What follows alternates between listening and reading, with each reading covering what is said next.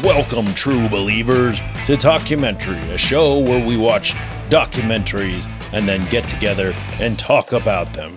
Excelsior! Welcome back, true believers. When we last saw Earth's mightiest heroes, the Avengers, they were locked in battle against Doctor Doom and his vast Doombot armies. Now only two remain standing against the Latverian monarch. Iron Man and Thor are all that stands between Earth and the end of season one of Talkumentary. Let us join them in their final battle.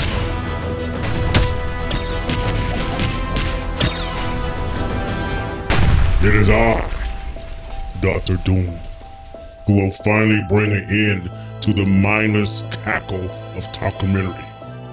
The end of the season is inevitable. The only thing that will remain is Doom. Are we going to talk all night or are we going to fight? I'm late for a dinner date and the three piece suit under this armor was important. You better not make me wrinkle it. Stark, I grow weary of this banter. By Odin's beard, we must stop this tin demon once and for all.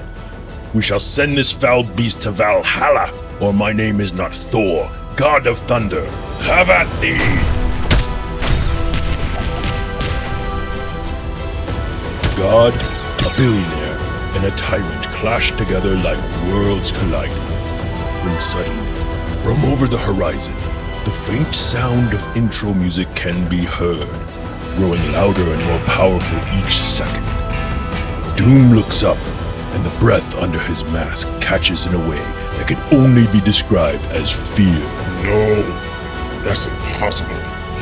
It can't be. That's right, Dr. Dump Truck. It's another episode of Talkumentary. I knew it.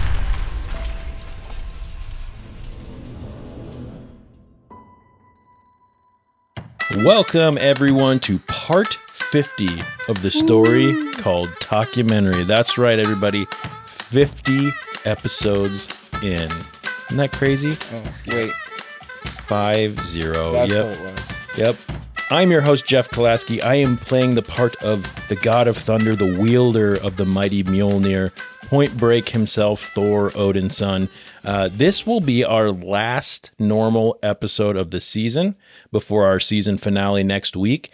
Uh, so we're going to take a little break between some episodes and all that. But I figured for our 50th episode, we would do something marvelous.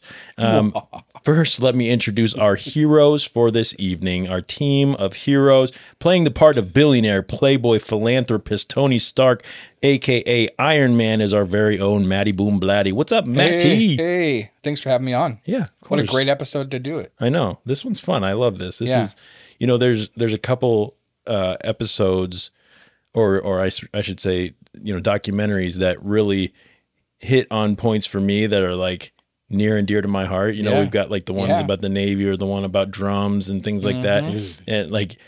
You pro- you can probably hear it in my voice come out like this is something that means something to Jeff. Like this is probably going to be one of those things, and we'll get into that. But anyway, sitting next to uh, Mr. Stark over there, uh, it takes a king to play the part of the king of Latveria, uh, the dastardly Doctor Doom, ladies and gentlemen. King James himself. What's up, James? What's up? Hey, hey, hey. Let's get your your best villain laugh.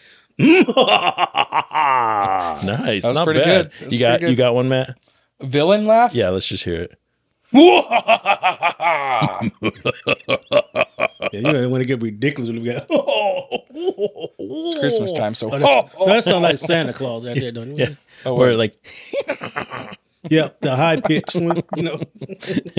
Anyway, let's get a few things out of the way, shall we? Go rate and review our podcast on your favorite podcast streaming services. Let us know what you think of our show. If you want to connect to our crew, look for at Talkumentary Podcast on Instagram, Facebook, and YouTube, or shoot us an email at info.talkumentary at gmail.com.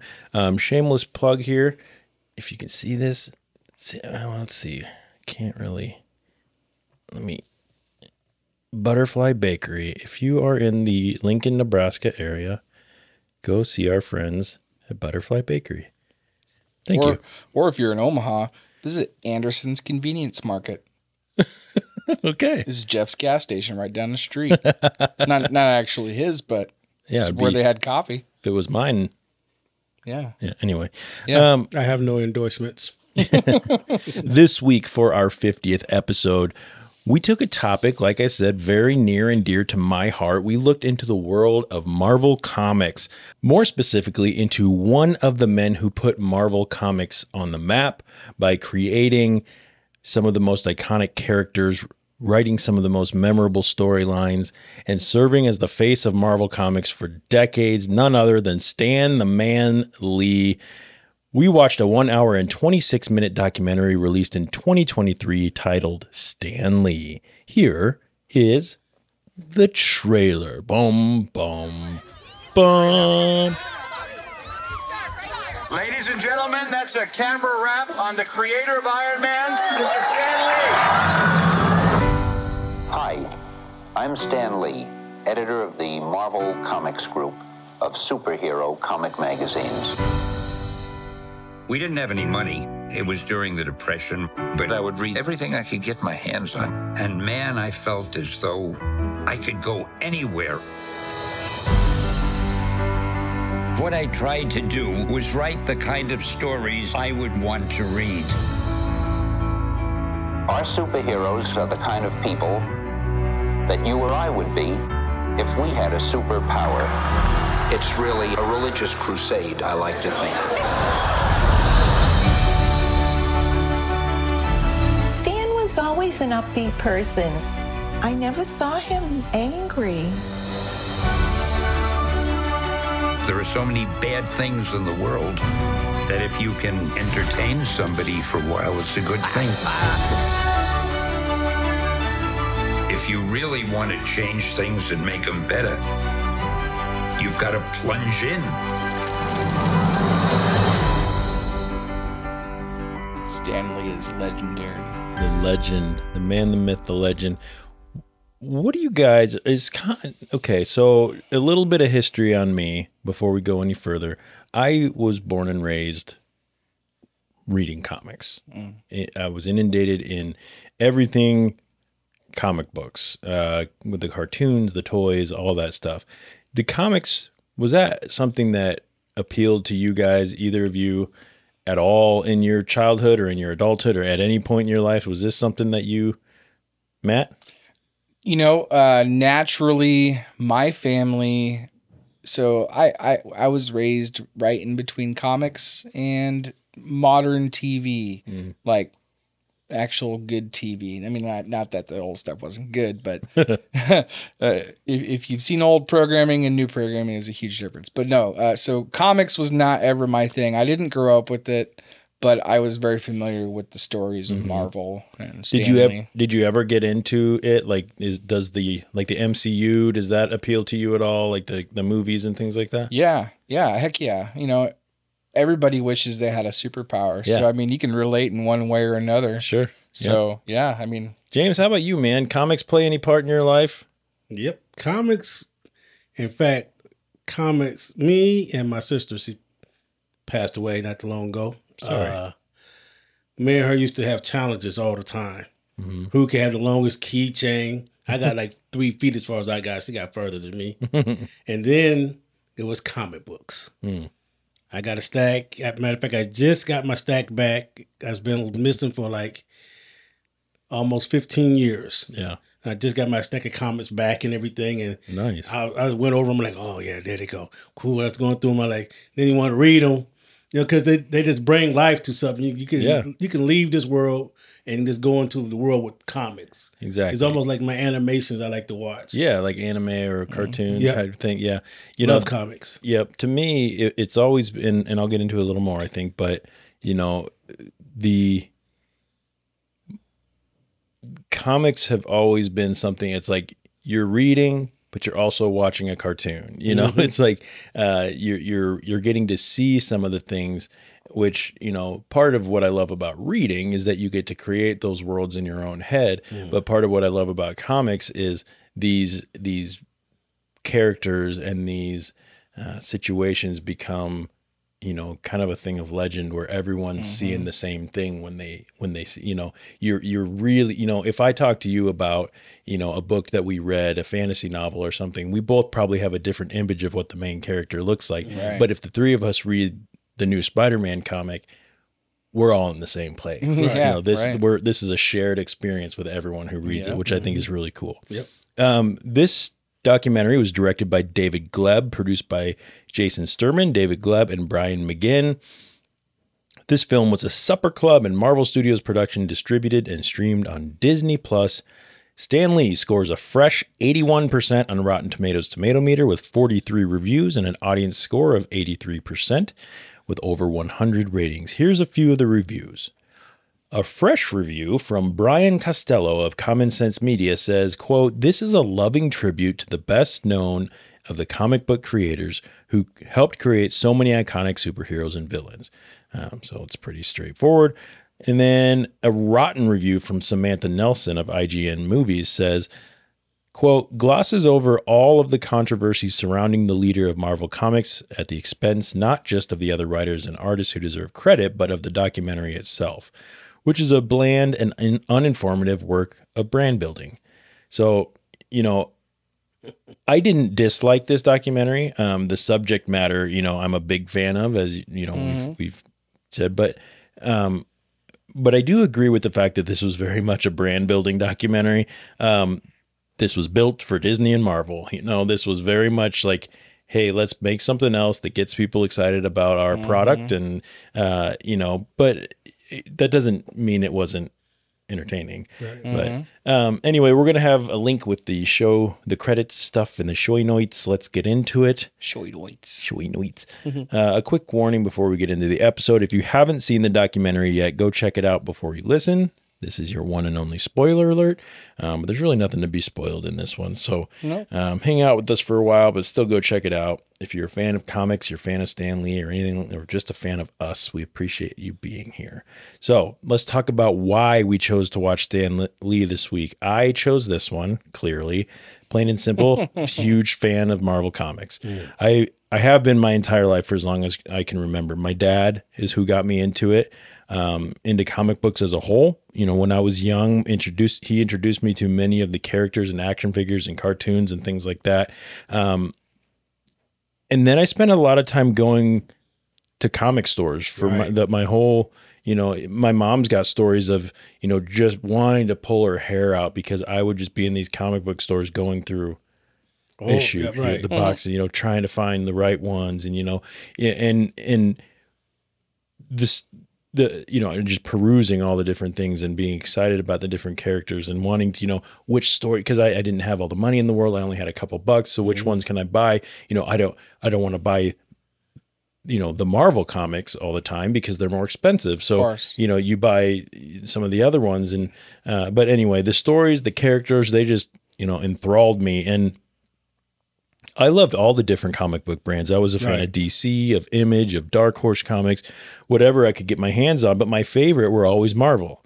And in the documentary, you know, well, before I go into that, James, did you have like favorite like brand of comics, or did you care?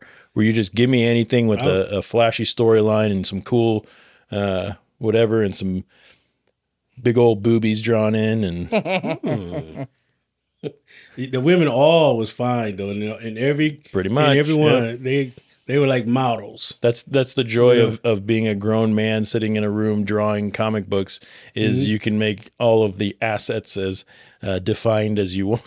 and, and- and what's good about it, they were only defined. They weren't Right. like overdone. well, Well, okay, some who- of the some of the storylines there were some that were pretty. okay, okay, but yeah. Anyway, yeah, I was Marvel, and also I was DC. Yeah, yeah. You know, because DC, uh, DC is phenomenal too. Mm-hmm.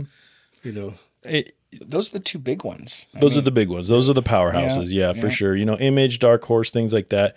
Um, uh, don't forget Underdog, but that was that's a whole different comic. so in the documentary they they talk about what set Marvel apart from the other companies specifically DC is what they talked about the only other one they talked about um, and from the beginning of Marvel it was the relatability of the characters mm-hmm. Mm-hmm. so you know, you you're seeing stories and they about real people. Now, over time, DC kind of went that way as well. They they started to kind of bring in some real issues and problems, but Marvel's been doing it from the beginning. And you know, the whole question was what happens to me, whoever's reading, if all of a sudden I, I'm given or I'm born with or I'm dealing with superpowers, right? And um, there's always been also a sense of inclusion in Marvel Comics. So they were one of the first to to showcase powerful women, uh, black superheroes, disabled superheroes, um, and so you know it wasn't all just whitewashed. Which for the longest time, that's the only heroes that were shown in comics and things like that. Um, you know, it reminded me a little bit of when we watched uh, the three of us actually when we watched "Won't You Be My Neighbor" um, yeah. about Fred Rogers. Oh yeah, yeah. Yeah. And we talked about how he would challenge the way we treated each other, whether it's people of different races or disabilities or genders.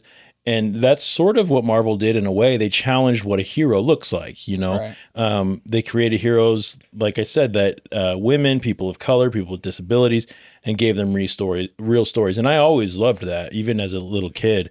Um, let's see, had either of you seen or heard of this documentary before we watched it for our show? No, this is my first time uh, hearing about it and watching it.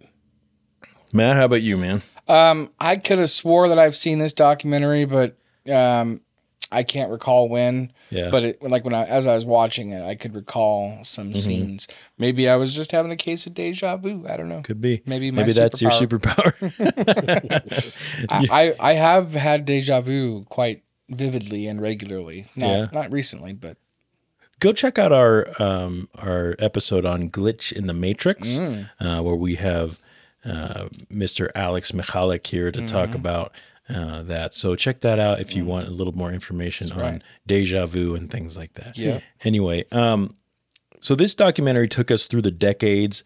Uh, I'm going to go through some some details here. I've got uh, w- basically, I think what I'll do is I'll I'll go through, I'll give a bunch of details about Stan Lee's life, and then we'll just get into talking about some of the heroes, some of the stuff like that, because that's more interesting to me, honestly, than Stan Lee himself. Oh. So that's all right. this is my signal to Well, his his audio's still going, so Okay. I'll be talking here for a few minutes, so we'll just we'll just it'll it'll catch up. Okay. This documentary took us through the decades of Stanley Martin Lieberman, aka Stan Lee's life. His uh, starting as a young boy who loved to read, uh, growing up in the Great Depression, watching his father struggle to keep to keep and find work, making a vow to himself that he would never uh, that he would do whatever he could to make sure he never fell into the same hard times. Uh, he started as an errand boy for a trouser company, which was kind of interesting in the late 30s. Then he moved into his uncle's publishing company as an errand boy. Eventually, as a young teenager, he started working for Timely Comics, um, who you know was kind of the predecessor, eventually turning into to Marvel. Um, he was employed. Uh, well, I'm sorry, at, at Timely Comics, Joe Simon, Jack Kirby uh, were there at the time, who were big names in comics as well. Um, Stan was running around filling inkwells, driving Jack Kirby crazy. I thought that was kind of funny. He's Yeah. a kid, and um, you know, Timely Comics was responsible for titles like The Human Torch, uh, The Submariner, both of whom are still very active uh, characters in the Marvel universe. Um, a little different than how they were at the very beginning, but um, you know, the Destroyer, the Angel, and of course, none other than the Nazi bashing, patriotic, all American Captain America, um, who, you know, is iconic now. And, Oh, yeah. you know, um, anyway, Stan got his first shot of at writing with the Captain America uh, with something called Captain America Foils the Traitor's Revenge. Which it's it's crazy looking back on that and going, so his first writing attempt, he wasn't even a writer. He was just an errand boy. His first attempt at writing was in a Captain America book. So WW2 hits, right? Um, Stan volunteers for the military. He be, and because he has experience in uh, like story writing and things, by the time he joins the military, they actually pull him from like going to well, he was active duty, but but he actually goes and um, starts creating training videos and training manuals for the army, which was kind of crazy. Yeah. Um, and then after the war, you know, he gets out unscathed and uh, he goes back to the comic book world. And Timely Comics changes its name to Atlas. And at this point, they were putting out whatever was popular. You know, they were putting out westerns and romance Mm. Following the and trends. yeah, whatever was trendy at the time. Um, and then comics started to get a bad rap. They started uh, kind of being left unchecked and got a little out of hand with some people's minds. And uh, they were accused of being perverted or, you know, they were all about horror. They were showing adultery, things like that, uh, crime. So the Comics Code Authority was born, um, which was something that comic books needed to abide by in order to continue creating that content. Um, it, it was kind of a way, you know, kind of like the uh, what do they call it? You know, the FDA and all that for food and you know whatever. It's just an entertainment, a way to a way to keep a check on entertainment because if these are going into the hands of all these kids, right. you know, what are we what are we doing? How are we making sure that that's not completely atrocious, right? Yeah, which I think we still need. What we need today on some of these TV shows, with all the kids that's watching them now, we need to. We technically do, but it's just becoming more and more relaxed. Yeah. Things are becoming more. You look at some of the other countries around the world, like like we're pretty restrictive on what we Mm-hmm. can see on mainstream TV. Yeah. Um, so anyway, then something big happened in the world of comic books and and this was not at Atlas Comics but rather over at DC. A little thing called the Justice League was born. Um, Justice League. Who's in the Justice League? Uh, Superman. Superman. Superman, Batman, Aquaman, Wonder Woman, Flash, Green Lantern. You know, we we've got these big names in comic books, the best of the best, right? The best of the best. These these mon uh what's what's like monoliths of of heroism, right? The the darkest one being Batman still has a moral compass that always points north. You know, he's just a little grouchy sometimes. Yeah. You know, um and Atlas wanted a group of heroes. So they they Jack, you know Jack Kirby comes back. Uh, he had left for a little while. Jack Kirby comes back, teams up with Stan Lee and who's the ever creative and they're basically told, you know, we need a group. This group thing is nice. We need a group. So they create a little team called the Fantastic 4. And they changed their name to Marvel and this really got the ball rolling on on, you know, what what is to this day the biggest powerhouse in comic books Absolutely. um, probably ever i mean you Oh, don't yeah. you don't pass it i mean now they're teamed with disney so they're even more of a Yeah. powerhouse so thoughts fantastic four Fantastic Four Yep. was the first thing that Kirby and uh, Stan Lee collaborate, collaborated together and came up with. You know, and it happened to come at the same time. Just we was traveling through space and stuff, Right. And the thing sounded well, it's, fantastic. it's, and re- it's relevant at the Mhm. time you know we, we're doing space travel and we talk about how these how these characters who are you know geniuses and they're going to space and that's how they get their it's fucking genius It I mean, it's smart It is, but but for people don't know, or they might know. The comic book people know Uh-huh. that that idea of the Fantastic Fantastic Four came from uh, is it Kirby?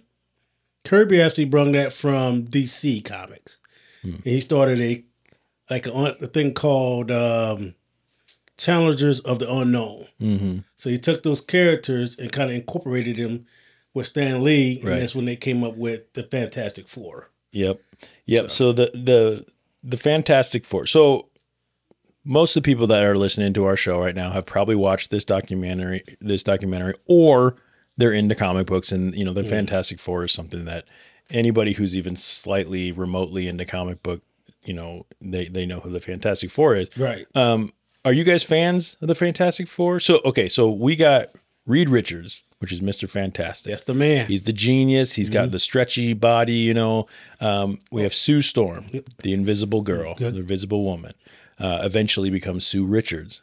She marries Fantastic Reed Richards, Reed right? Richards, yeah. Her brother Johnny Storm, who's the Human Torch. This was Mm-hmm. the the reimagining of who the Human Torch was from early early on in um, in uh, what, what, um, Timely Comics, and then Ben Grimm, the Thing, Thing. Um, and they created villains like Doctor Doom. Doctor Doom. That's right. So, you a fan of? Did you ever get into Fantastic Four? I'm really embarrassed, but like I couldn't like if you asked me what the who Fantastic Four was, I couldn't have named names. interesting. Yeah, That's I- interesting. Yeah, man. I, uh, I, you know, I, sometimes I don't realize. I think you know when I grew up so inundated in it, and Fantastic Four was one of my dad's favorites, and um, I think probably because he was, you know, a, he had some of these original comics and things like that at one point, um, and you know, this was a, a big deal.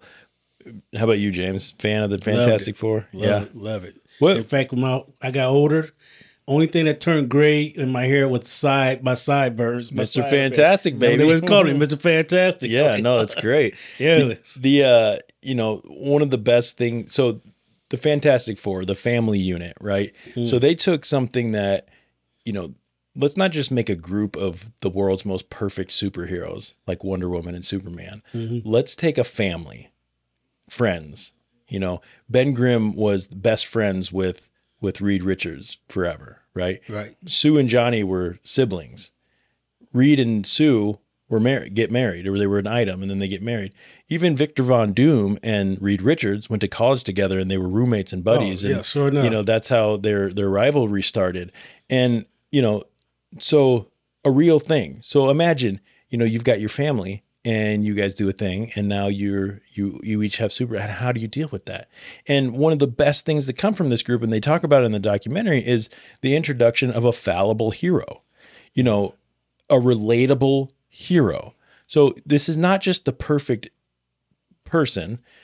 Reed Richards is an annoying asshole sometimes because he's such a know-it-all. He can't be told that mm-hmm. things are are wrong, that his you know that his his ideas are wrong, or, or he gets so wrapped up in his work that he never pays attention to his family. There's you know countless frames in comic books where Reed that you know Reed or the family will go into his lab and he's you know stretched all over the lab doing 10 different things at once and his brain's going a million miles an hour you know and that's just Reed Richards. Well he's he's fallible. Mm-hmm. You've got Johnny Storm who's a hothead. I mean that's why you get the human torch. You know he's he's a he likes to chase women. He's a a jokester. And then Ben Grimm who's a sensitive big dude who really doesn't like the fact that he turned into a rock monster mm-hmm. you know? But Johnny pokes that at him. And the other thing about about the Fantastic Four that was so great was the most powerful person in that group was the Invisible Girl, mm. the Invisible Woman, Yep. by far. I mean, she's considered to be one of the one of the powerhouses of the Marvel universe, right? But but it's all starts with you know her power is to disappear. She's shy. She wants to hide. You know that sort of thing. But but it progresses into you know force fields and you know things like that, and she becomes a real, real, real powerhouse. Which you know that was that was incredible. Um, the other good thing, and it, we'll, we'll move on, I promise. But you know, you talk about like some of these uh, um, the villains, right? Marvel didn't just make a villain for the sake of being a villain. I want to take over the world. Sure, they had some of those, you know, but and, and but most of the time, the villains were relatable Right. they were villainous for reasons that you could say, yeah, that would make me upset too. You know, whether their family died, whether they, you know, you, you've got like the lizard, for example, from Spider Man, who lost his arm and he just worked really hard to try to uh, regrowing his limbs, and it, it got to him. You know, or you know, the death in the family, or or unfairness from something, or a hero did something that left them in the mud, and then you know, so it's not I'm good for the sake of being good. It's not I'm evil for the sake of being evil. It's these are the circumstances that brought us to to here, and we happen to be endowed with some kind of a, a ability, or you know, or even if their ability is just uh, you know their smarts or their martial arts abilities or things like that. You know, bringing all those things in, real people, real problems, real issues, and creating this world out of it. It's it's incredible. Right. And I I really love that. Right. And I really like the Fantastic Four because when they went through those cosmic rays, mm-hmm. and I don't know how other people look at it, but the way I look at when I was a kid, I thought that each of those personality traits Oh yeah. came out as their hero. Oh, for sure. That could As their power. Reed, Yeah. like you said, his mind's a scientist. He's all over the place. So he had to be stretching all over the place. Well, and he was stretched thin all the time. All the He's time, yeah. always working so hard. I didn't think of it like that. I love yeah, it. Yeah, I love it, man. Soothing, like like uh, she she Yep. was always wanted to shy away, the gentle one. the gentle one, and the hothead, but the one but the one who holds the family together. right, and the one that protects them through everything when they get to go. He put the shield Exactly. over them. Exactly. Oh, man. I love it. I can It's see it. so again. I can see it now. It's so good. And the movie did it justice. Wow. If you watch, I thought it did justice. You didn't like it? Oh, okay. no, um, no, but yeah. So anyway, um, that was a great one. Yeah. Yep. Okay. So how about another one that Stan Lee created? So okay. So as I mentioned before, I'm more interested in talking about the characters and all that than I am uh, really about Stan Lee. And guess what? This is our show, so we're gonna do what we want to do. Do we Um, to do. But we will kind of use it as a as a template for what we're going to talk about. Let's talk about the Incredible Hulk. The Incredible Hulk. Yeah. Talk about him all day long. Incredible All right, Hulk. go, Matt. What's what do you love? Do you love? Do you like the Incredible Hulk? The the character of the character arc that sort of. Yeah, I mean, you know, the Hulk he smashes the shit out of everything when he's mm-hmm. pissed off. Mm-hmm. And when you get pissed off or mad, you want to smash some, s- some thing? shit. absolutely. Yep. So, So you've got you've got a mild mannered scientist, Bruce Banner. Yep. Right. Yep. And just through his you know whatever of uh, uh, his scientific gamma radiation you know research and things like that he ends up becoming a monster right well once again who's the who's the powerhouse in DC, right? We've got Superman. Superman, the unbeatable, uh, the the the unbeatable, basically perfect hero, right? Right. Well, there is no Next to Captain America, of course, but go ahead. well, that's a different world, and, and but the thing, yeah. So we could get into that if you wanted Okay. to, but um, you know, the the the muscle in the Avengers, the real muscle in the Avengers, is an almost uncontrollable monster that is at constantly fighting inside with the reasonable side. yeah. So you've got Bruce Banner who is afraid to do anything. He's a, a twerpy little scientist, basically. Mm-hmm. And then you've got the Incredible Hulk that will rip through literally everything. Mm-hmm. and if that's not a a a play on what we have going on, especially people who maybe deal with some anger issues Yeah. and anger management things, like if I let this Hulk out, people could get hurt. But hmm. sometimes it's not super helpful to be so conserved, so reserved either that you can't you can't get anything done, you can't progress, you can't challenge yourself because you're so afraid of what happens next. You know, I do find it interesting that the Hulk still has the ability to do right. You know, mm-hmm. even when you know when he's transformed. Yeah, Yep. You have good reason. Yep. Yep. Yeah, and there's there's so I mean, there's there's a lot of people out there that could talk about this more than I could too, but I don't claim to know every run of every comic ever done, but there's so many iterations of the Hulk and the Hulk story and all that. And mm-hmm. and that's part of what's fun is, you know, there are certain versions of the Hulk where Bruce Banner has no control. He is a, a monster. He is a just raging, you know, and, and there, as far as I know, there has never been a recorded limit to the Hulk's strength because the madder Hulk gets, the stronger he gets. Right. So, uh, which is insane. You know, Right. it's it's so cool to think about. Like, and you've got that, but it, but it's the inner battle. But it's the Jekyll and Hyde. You know, the the and that's how uh, Stan Lee talked about coming up with him was loving Jekyll and Hyde, and Right. and the just the fact that there's such an imperfect being that is the the the muscle of this group, right? You you don't have to be perfect. You don't have to be infallible. You don't have to do everything right. You make mistakes, but you can still be a hero. You can still be mm-hmm. noble. You can still be trusted and relied upon mm-hmm. and you can still make a difference. And to me that's what kids or adults alike get out of things like comic books. You know, you you to me it's no more childish and we can get into the childish versus adult you know thing but it's it's no more childish to to watch or listen to or read a comic book or a comic book story than it is to watch, you know, a, a TV show, a drama TV show. You know, it's really no different because you're taking certain morals from it. You're taking you know you're you're putting yourself in these stories and if nothing else and stan said it best in this if if the world's a, a, a bad place sometimes.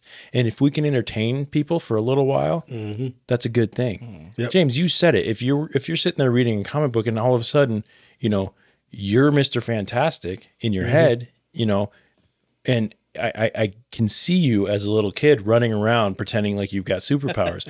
I did it regularly. I didn't do it regularly, but I, I, I did. I you know want to fly. That's my thing. I want to Yeah. fly. I, I did have a cape. I could tell you guys no story. I did have a cake. Uh-huh. Mm. I did too. I, I made it myself. nice You know, I used to be. uh I used to be uh, skateboard a lot, and I was a superhero. Called myself the. uh the uh, I actually called myself the Fantastic Four as a skateboarder. Mm-hmm. Yeah. I had little wings I'd put under my. Uh-huh. I would go down a skateboard, my wings flying You know out how like much this. money I'd pay to be able to see that? right. and I would go the one-legged rider. oh, nice. It was something else, man. Yeah. Um, so anyway, you know, the, the the that's the Incredible Hulk. So Right. let's move on to Spider Man. So Spider Man, Spider-Man. Spider Man was basically the home run for Stan Lee, right? And um, for Marvel, really, it's what it, it's what you know launched Marvel into, you know, absolute untouchable status. Because Right. and and what's so funny and, I really like to see I had actually never heard this side of the or- origin of Spider-Man. You know you you hear the origin of the character of Spider-Man but the creation of Spider-Man. I didn't know that this was something you know so Stan Lee you know always trying to push ideas and go you know, he wants a monster as a super. Okay, the Hulk. You know, he wants a family. Okay, the Fantastic Four. But now he wants a teenager. You know, as the main hero, not a sidekick, not a not a member of the family. With regular problems. regular problems. You know, he's being bullied. He's got girl He- problems. He has to work a job. He's got to work. Yeah, mm-hmm. and and you know he's got to pay rent. How the how the hell you know those are those are things that you know. DC wasn't right. Yeah, yeah. Uh, he, the the death of his uncle, and he's got an elderly aunt that he's you know his parents aren't around. That sort of thing. Like those are relatable things for a lot of kids. You know, so you're you're reading this, and all of a sudden, as a teenager or a kid reading this, you go, "Oh my gosh!" And you know, his his thing was, let's see what happens if we give a normal teenager, arguably the most versatile and powerful superpowers of all of them. You know, and then have them contend with being a teenager at the same time. you know, and uh, feeling responsible for certain things. You know, when the the classic story of Uncle Ben going and getting you know mugged, and the Spider Man had the chance to stop the guy that that killed Uncle Ben. And he decided not to. He thought it was kind of below him, and and then after that, he regrets it for the rest of his life because he's going. I let this, you know, and and now he's realizing I do have a response. You know, the classic line: "With great power comes great responsibility." Yes, yes. And you love know, that line. yeah, and and it's it's it, it's really you know powerful, Not- you know, and uh, so I thought it was interesting. So Stan pitches Spider Man. Uh, Martin Goodman, the publisher, he denies him. He said, "No, teenagers are sidekicks. We're not doing this." And Stan is like, "Okay, well." Let's put let's put he decides to put him in this short run comic that they were actually going to get rid of. So he's like, we have one more just random comic, and he puts Spider Man right on the cover, and that thing sells through the roof. Hmm. And all of a sudden, you know, Martin Goodman comes up to him and goes, "Hey, remember that Spider Man you did? Hmm. Let's get it rolling." The one So- that we like all of a sudden.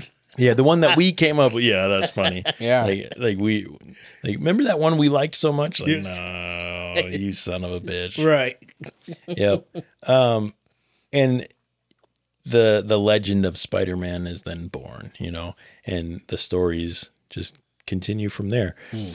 And it's about not expecting your heroes to be perfect. It's about you know they're humans who are fallible and uh, they mess up, and just like we all do. You know. Um, yeah. Anything else about Spider Man we want to talk about?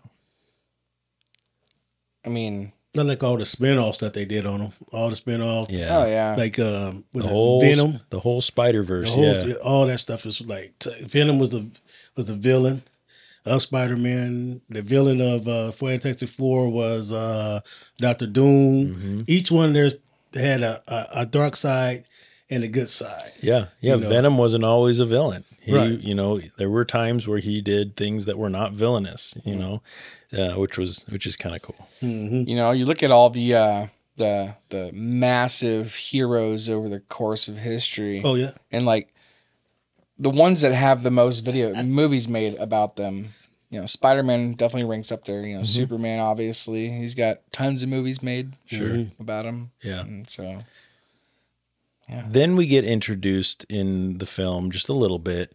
Uh, at one of one of the my favorites growing up. Um, he still is up there as one of my favorites, but um, my opinions kind of changed a little bit. But I was all in when I was a kid, and that was when we're introduced to Thor, um, Okay. the Norse I can hear gods, right?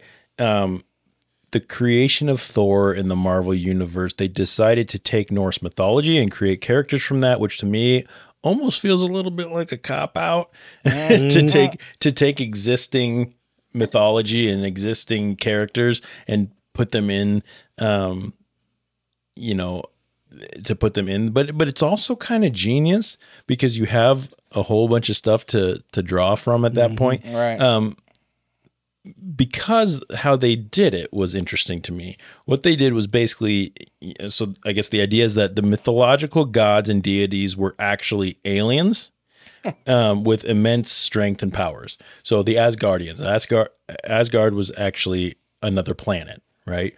So, or a realm. Okay. So the ancient humans, when they'd see these Asgardians, they called them gods, right? Right. So when they say the god of thunder, well, he's not really the god of thunder. He's just essentially an alien who has superpowers or a hammer or whatever it may be that gives him lightning powers. Right. Right. So there uh so it would make a lot of sense because think about that. If you're imagine you're an ancient human, you know, we don't have space shuttles. We don't even know what space is. We don't have the technology. We don't have internet. We don't have any of that. And you see some being crash down from the sky wielding a hammer and lightning's coming out of it, right? Well, you he says his name is Thor and now he's your Norse god of thunder, right? And and whatever and, and all these other you know you've got Balder, you've got Lady Sif, you've got Odin, you've got Freya, you've got Hela, you've got Loki, you've got all these other, you know, characters that come from Norse mythology that they are able to put in and and sort of take it to uh this isn't so much a using of or a stealing of material it's saying the ancient people were just just believed them to be gods but they were actually essentially aliens to me that's actually kind of genius i mean it makes total yeah sense yeah um I know they had a lot of variations of Thor too. Like Yeah. the beginning, where just a regular guy like us Mm-hmm. went hiking up into some mountains, found his hammer, and he became Thor from that. You know, Mm-hmm. Yep, yep. I like that. I, I like that theory of it. You know, this regular everyday guy. Yep, and then there was uh I- there was Donald Blake who was like an EMT, so and he could like call upon the power of Thor, and um you know you could kind of switch back and forth between human and Thor and, and whatever. So like Shazam, yeah, exactly, just like Shazam, yeah, um, which is DC. which is DC. Yep, um, I love this comic stuff. yeah, me too. Um, and, and let's see, so so you you bring when once you bring in the mythological to a comic book world, there's so many different stories you can go to, and um, this is Thor, who eh, you know comes from a mythological realm. This fantastical, huge, you know, everyone's beautiful, everyone's got is strong. Everyone, you know, we we're dealing with you know ice giants and fantastic battles and the Rainbow Bridge Don't and forget the, the ladies now. yeah, and and all sounds that marvelous Right. nice. Um, it's surrounded by just these larger than life characters and things. And he has to, and he gets either, you know, and depending on what depiction you are, he either gets cast out to Earth or he, um, he finds Earth and falls in love with Earth. He he mm-hmm. has almost has pity on humans and decides that he needs to be their basically their defender, you know. And one of the things you know you talk about the MCU and you and you know the first Thor movie, not the best of the Marvel movies, but I loved the fact that they put the the the god Thor and they sent him to Earth and how different that would be. You know, my favorite part's when he's walking around the town and and he he drinks the cup of coffee and he's like, I like this beverage. I'll have another. And he smashes the the mug on the ground and they're like, What are you doing? He's like, I, I enjoy this drink. I'll, I'll have another. Right. You know, because that's customary where he's you know, and they're like, well, mm. just ask for more, dude. Like you know, or or when he's like he walks into the pet shop and he's like he's like I need a horse and I need it now. And they're like, we're not that kind of a pet store. And, and he's like, then a bird large enough to ride, you know, like, like it's just, it's so cool seeing someone so out of their own element, you know, but, uh, and having to contend with what's happening around them. I, it's just so compelling and it's such good storytelling. Yeah, it is. Um, What uh what movie is that from? what? Where he goes into the pet store? That's the first Thor movie. First Thor, First yeah. Thor. Yep. Yep. Now you have to go watch it again. I'm gonna Yeah, Yeah. it's good. Yeah, I really like it. You know, like I said, it's not the best of the the Marvel movies, but to me, some of those earlier ones, like the early uh, uh, Iron Man or the early the first Thor and the you know even the first Captain America, as cheesy as that was, like some of those origin stories were really neat. It was neat seeing it. They followed some of the comics a lot closer, even though there was a lot of differences as well. They took a lot of liberties. Anyway, we could go on and on about that. um, then Marvel kind of started doing something that you know DC had done some of with Justice League, but they really started to overlap their titles Right.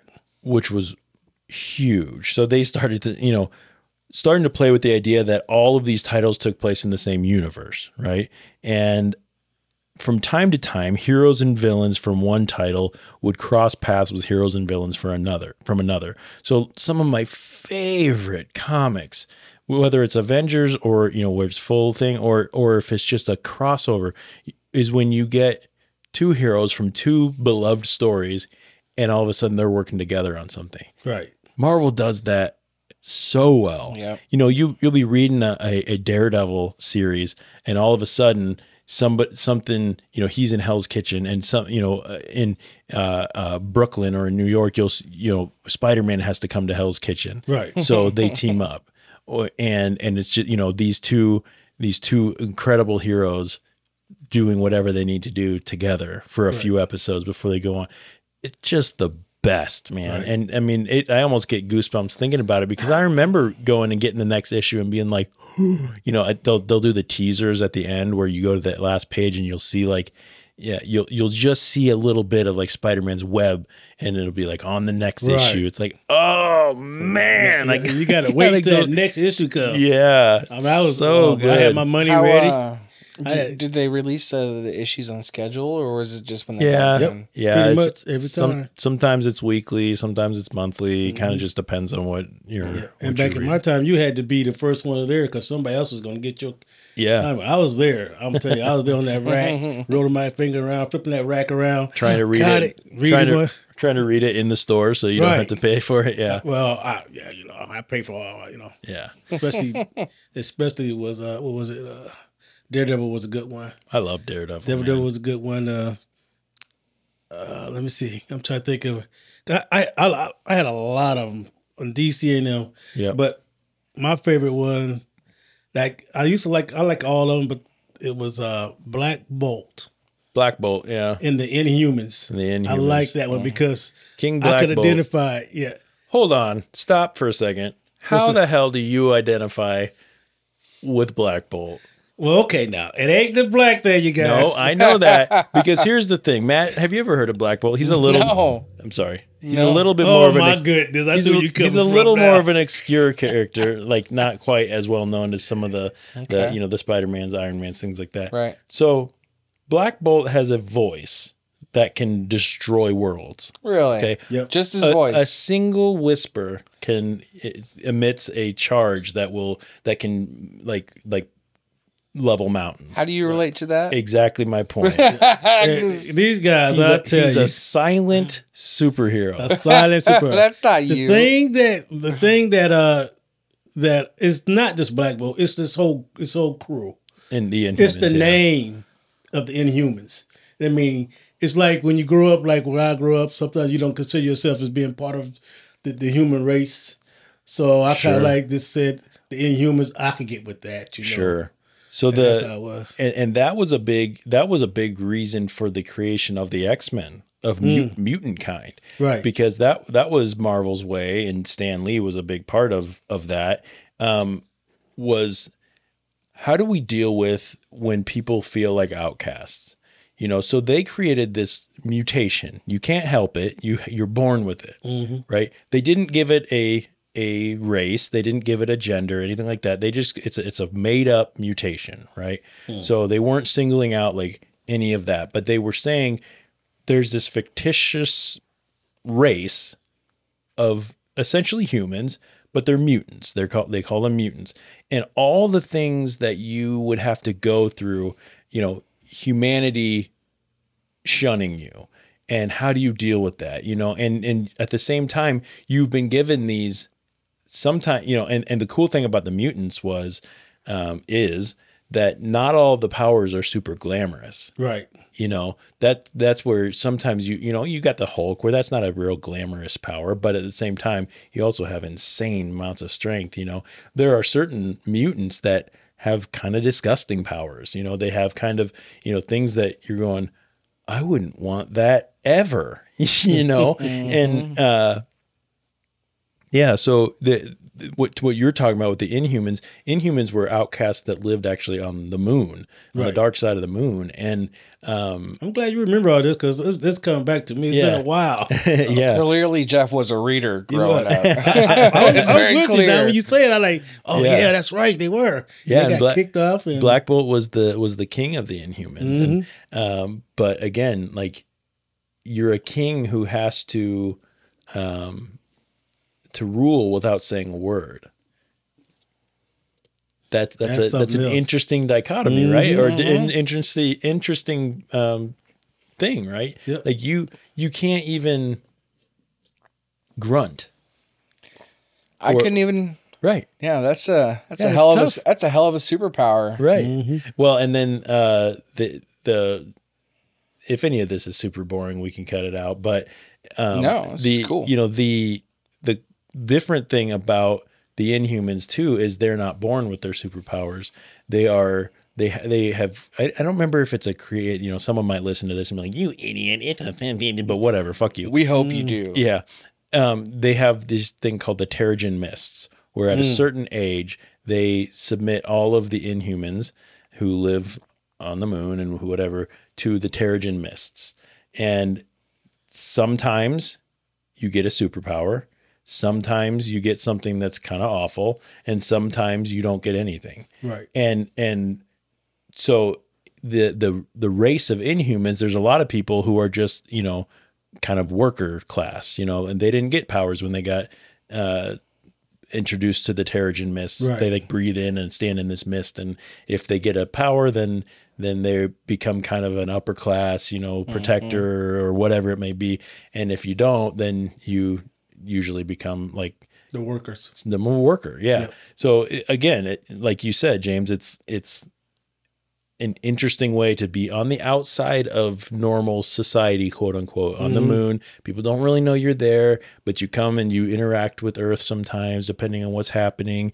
Um, they also that was where medusa was from which was one of the first um, uh, one medusa the the the hero not medusa from uh, like Greek mythology. Um, she had Medusa had this long red hair, and she could use it to like reach out and whip, and grab you, grab yeah. you, and whatever. Yeah, it's kind of interesting. But anyway, Okay. Wasn't that his wife? yeah, yep, yep. It was Black Bolt's wife. Black yeah. Bolt wife. Yep. They had some babe wives too. Wasn't it? Oh yeah. I mean, there were like you said, there wasn't there wasn't a bad looking one. There was the not a bad looking one there. Um, okay, a little bit about the the documentary that we watched. Oh, something yeah. something that I found interesting was when Stan and some of the others were around this like round table thing, talk, Oh. talking to some of the heads of DC, right? Mhm. And talking about what sorts of stories should be put into comics. And they show Stan Lee almost laughing at this guy because the guy from DC says, you know, you don't want you don't want to put anything relevant in your stories. You know, people read comic books to, for larger than life. They want to see heroes. They want to see, you know, gods essentially, you know.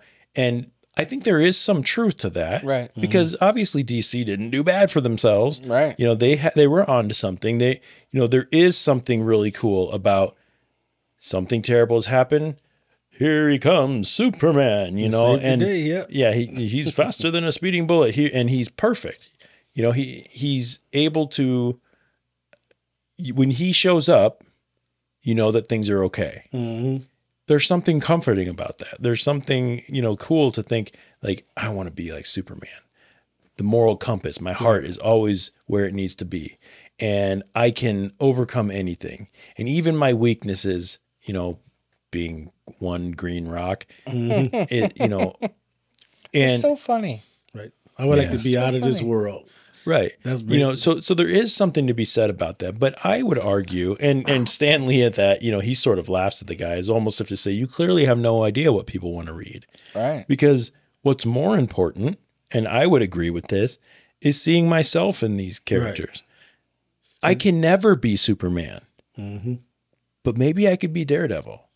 Maybe I could be Spider Man Right. maybe you know you you look at characters even anti-heroes like Ghost Rider or the Punisher or something like that and you're going well the Punisher lost his family in a horrible you know uh, uh mur- murder well he decides anyone who has anything to do with this criminal underworld deserves to die Right. That's my man too.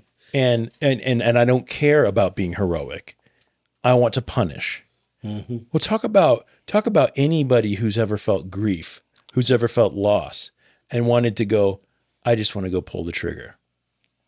Right? That's a scary thought. That is a scary thought. But he also has morals in some some you know he does have to put himself in check sometimes and then you get things like the daredevil and punisher mix up where daredevil is very altruistic very you know he's no nonsense he'll kick your ass but he's not going to kill you not on purpose anyway and and the punisher's like you're fucking wasting your time Right. these scumbags deserve to die. There's drama, there's storyline, Yeah. there, there's there's interesting uh, character arcs, there's interesting uh, uh, battles and things like Right. that. You know, it's incredible. I mean, you it there is so much. Uh, Human element. yes, Yes. and when you pepper in a little bit of the fantasy with it, Mm-hmm. you know, but especially when you get into some of those more city type characters where like the Punisher and Daredevil and and whatnot, you're you're going into Punisher doesn't have any superpowers. But he's a military mastermind, basically. You know, he's he's a weapons expert. He's he's special ops. You know, so he is a killing machine. Right. Daredevil, he has powers, but they're not his fighting ability. He, he's just a skilled acrobat, one of the best. I mean, I mean, they even put him up against Spider Man in a lot of his acrobatics. You know, I mean, obviously he has well, not maybe it's not obvious, but he has his you know his enhanced hearing, which uh, and rest of his senses, which help him to basically see, even though he is a disabled person. He's blind. So um, you're not familiar with Daredevil? I am, but it's been a minute. Okay.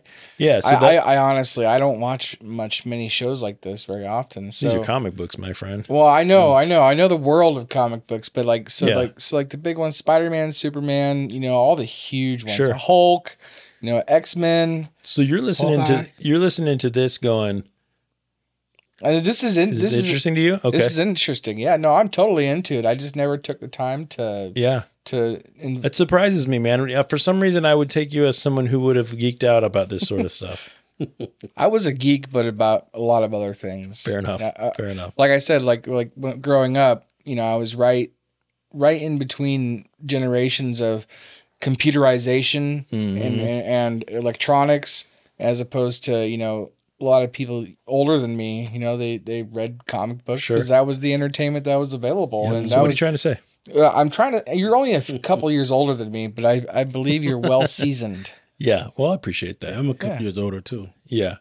Um, Mm. You know, the, there was a couple times in this, you know, when I was making my notes that I, I went back to our Mr. Rogers thing because here's another thing that Mr. Rogers talked about in when when things happen in the world. So we talked about relevancy, right? Yeah. You don't want to put anything relevant in your comic books.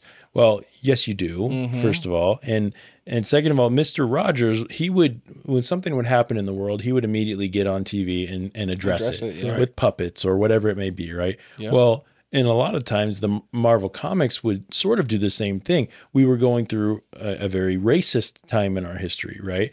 And then we're introduced to Black Panther, right?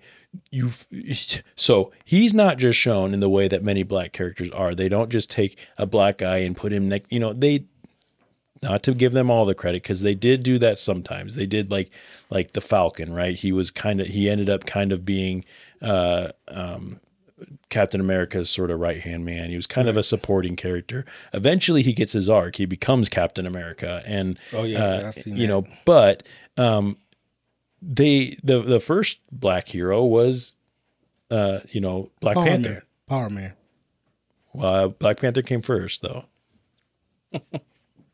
What do you say, audience?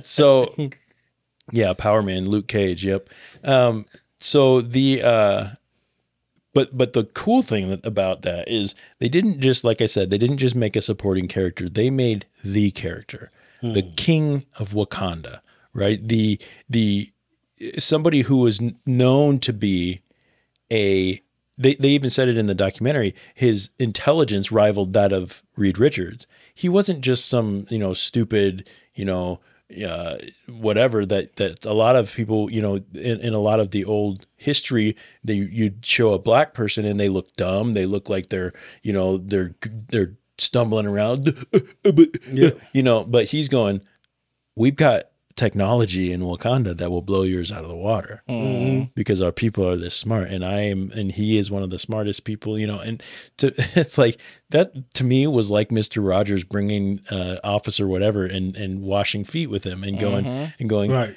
they're just people you know and, and and at the at the time that uh, so many people couldn't couldn't do it but imagine i mean james if people aren't watching james is a black guy you know that Right. did you know that james Kind No of, way. Kind of, you know, you know what I'm saying? but you know if you're wa- if you're reading guy, if you dark, read you know. chocolate chocolate brown, chocolate dark brown. that, was mo- a good- that mocha mo- mocha that was a coffee color yeah they need to make a captain. They make a, a hero out of that. You know, yeah the Mocha Man. the mocha man but then the uh you know if you're reading those if you're if you're a kid right and you pick up comics and you see one with someone that looks a lot like you on the cover hmm.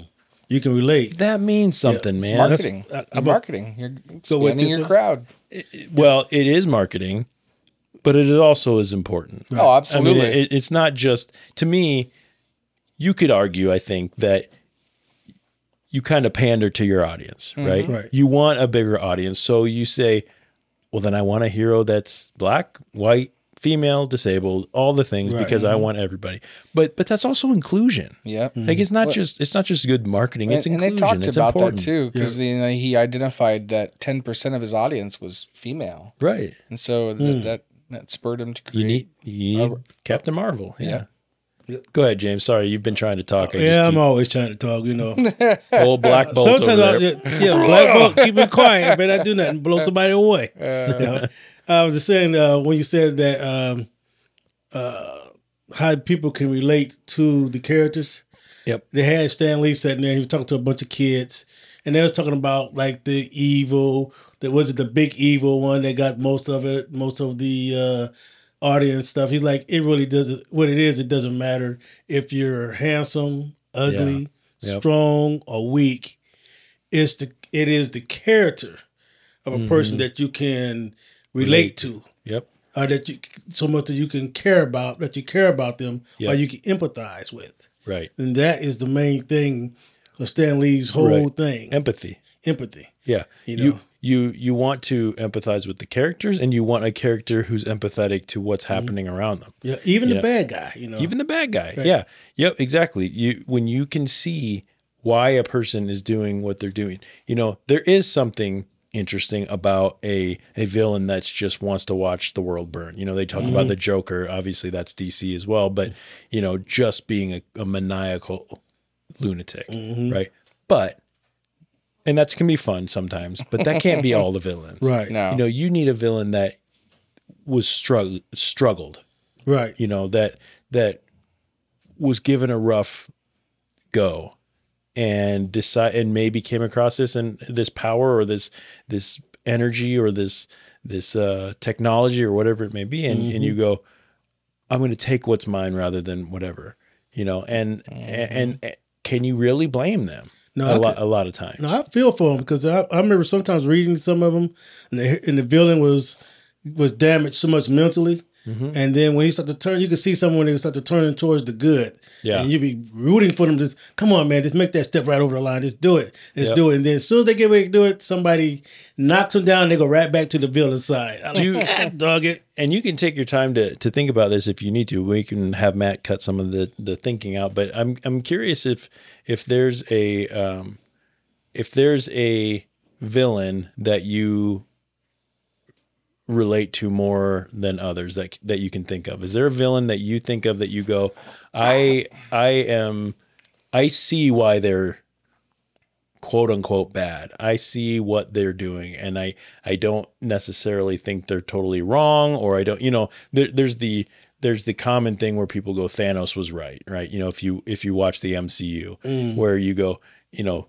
we could stand to to lose 50% of the population and and thin things out, you know, randomly without bias, without whatever, you know, so, you know, that obviously you can't use that one now. But um so I was starting to relate to that. yeah, I know. Any, anything you can think of? Oh well, I could I could think of a couple of 'em here. Lex Luthor. Let's talk about Marvel. Oh, we're gonna talk about Marvel. Okay, Mm. Lex Let me see. Luthor. Lex, Lex Luthor. Luthor was just a, a He was just a bad guy. He, wasn't yeah. even. He wasn't. There's nothing super about Okay, him. okay, cancel that. How about Two Face? Can we stay in Marvel, Oh, please? oh God, dog. Okay, let me see. Who can I relate to mm. a Marvel? Let me see here. it's all right if not. But Loki. Loki. Loki. Okay. I can go with him. Okay. I can relate with him. What do you relate to? I relate him that he was not a bad guy at all. Right. And he just became a bad guy through circumstances. Yeah. And I could really I could see a lot of people in my neighborhood that were just good people.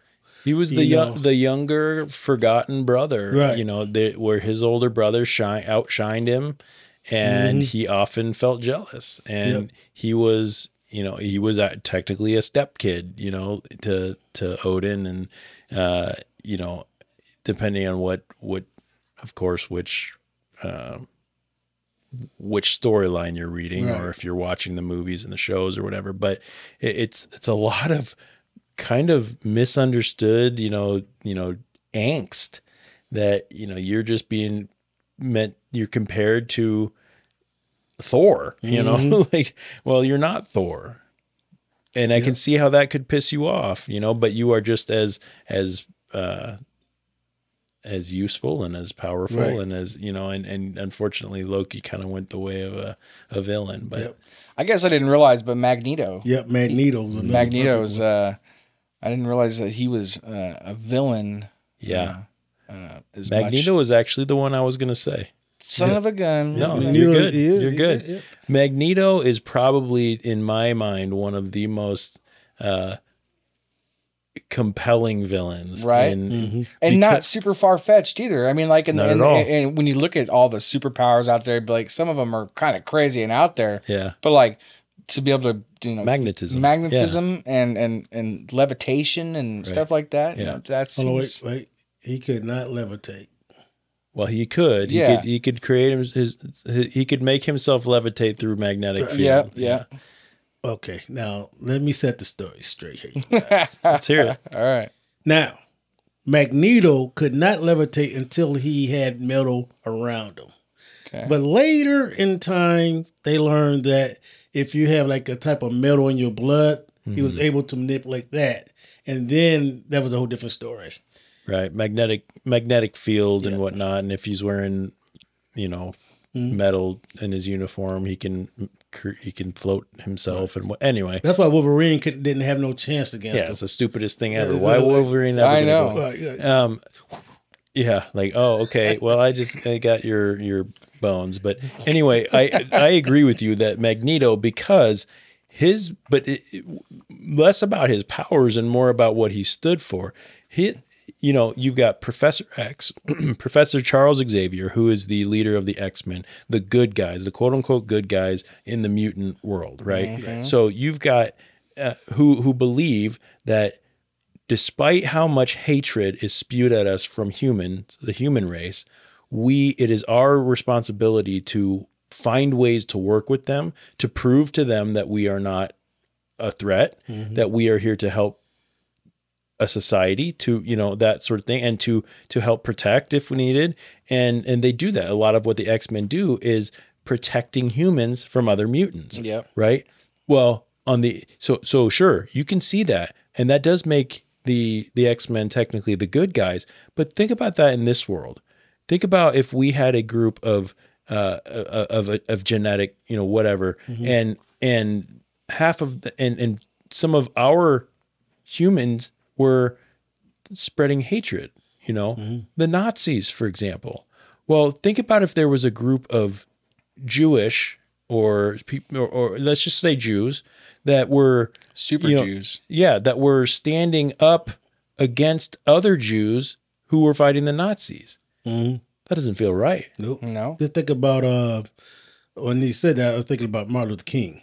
sure Uh, he, you know, he stood up and said, "Hey, we're not all villains just because we're this. You know, Right. Mm-hmm. We can stand up and help the country. We can stand up and help each other, and Martin we're not Luther going King, yeah. for those." He was he was not like a Panther fan, and not like the Black Panther. And though Black, That's Black probably- Panther was not too. That's well, probably a better. bad. That's probably a better um, uh, analogy than the Nazi thing because of how awful the Nazis were. but right. but you know Malcolm X versus Martin Luther King or, or Black Panthers and Martin Luther because you've got um, somebody who's very intelligent saying we can work together and make this work, and somebody else who's also very intelligent saying no you des- we deserve for you to be but both are right. Right. One was both are right. A little one bit more peaceful. one is more willing to be violent be uh, uh, aggressive be uh, discontent where the other is is less willing to do that and wants to find way. Talk about like relevant storytelling right? So you talk about magneto. Magneto's the black panthers you know party in in this scenario. He's Right. going he's going no no no no no no no. We are not less than you. In a lot of ways we're more than you which you know his homo superior which he called the mutant kind is homo superior instead of homo sapien was was more along the lines of uh like like a, a, a like a superior race which I can't, Hitler. can't really see you know that side of things but he's going no not not only that but you but we you don't get a choice to treat us terribly. We are we are we're here. We didn't choose this. We are people who are deserving of everything that you're deserving of.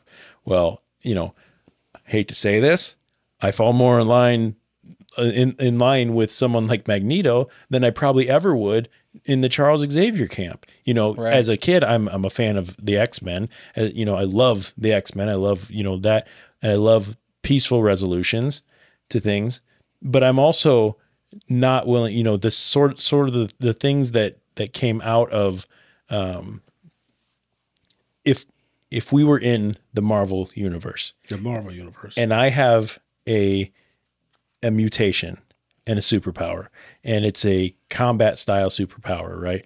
And and I'm in the X Men. Let's say Jeff is now an X Men, right? And Trask creates the the mutant hunting sentinels. Mm. It's over. I'm with I'm with Magneto and the Brotherhood now because you went from not just hatred, not just spewing hate, not just, you know, being discriminatory or being racist or anything like that. Now you're killing us because of our our genetic difference. Right. Well, guess what? Now I'm on the other team. you know, so I don't know. It's just, it's just, but, but those are the things that uh, you know I've I've always loved to think about when it comes to these worlds, and I think that's what makes them so beautiful. I think that's what Stan Lee and Jack Kirby and all of them what they created mm-hmm. is so beautiful because mm-hmm. they're so complex stories, and I don't think a lot of people realize it. A lot of people, when they think about comic books, they think about the old Superman comics where it was bad guy wants to be bad for bad, destroys city, good guy, stop doing that. I'm good for being good. Punch, he's in jail. All is good. Things are great.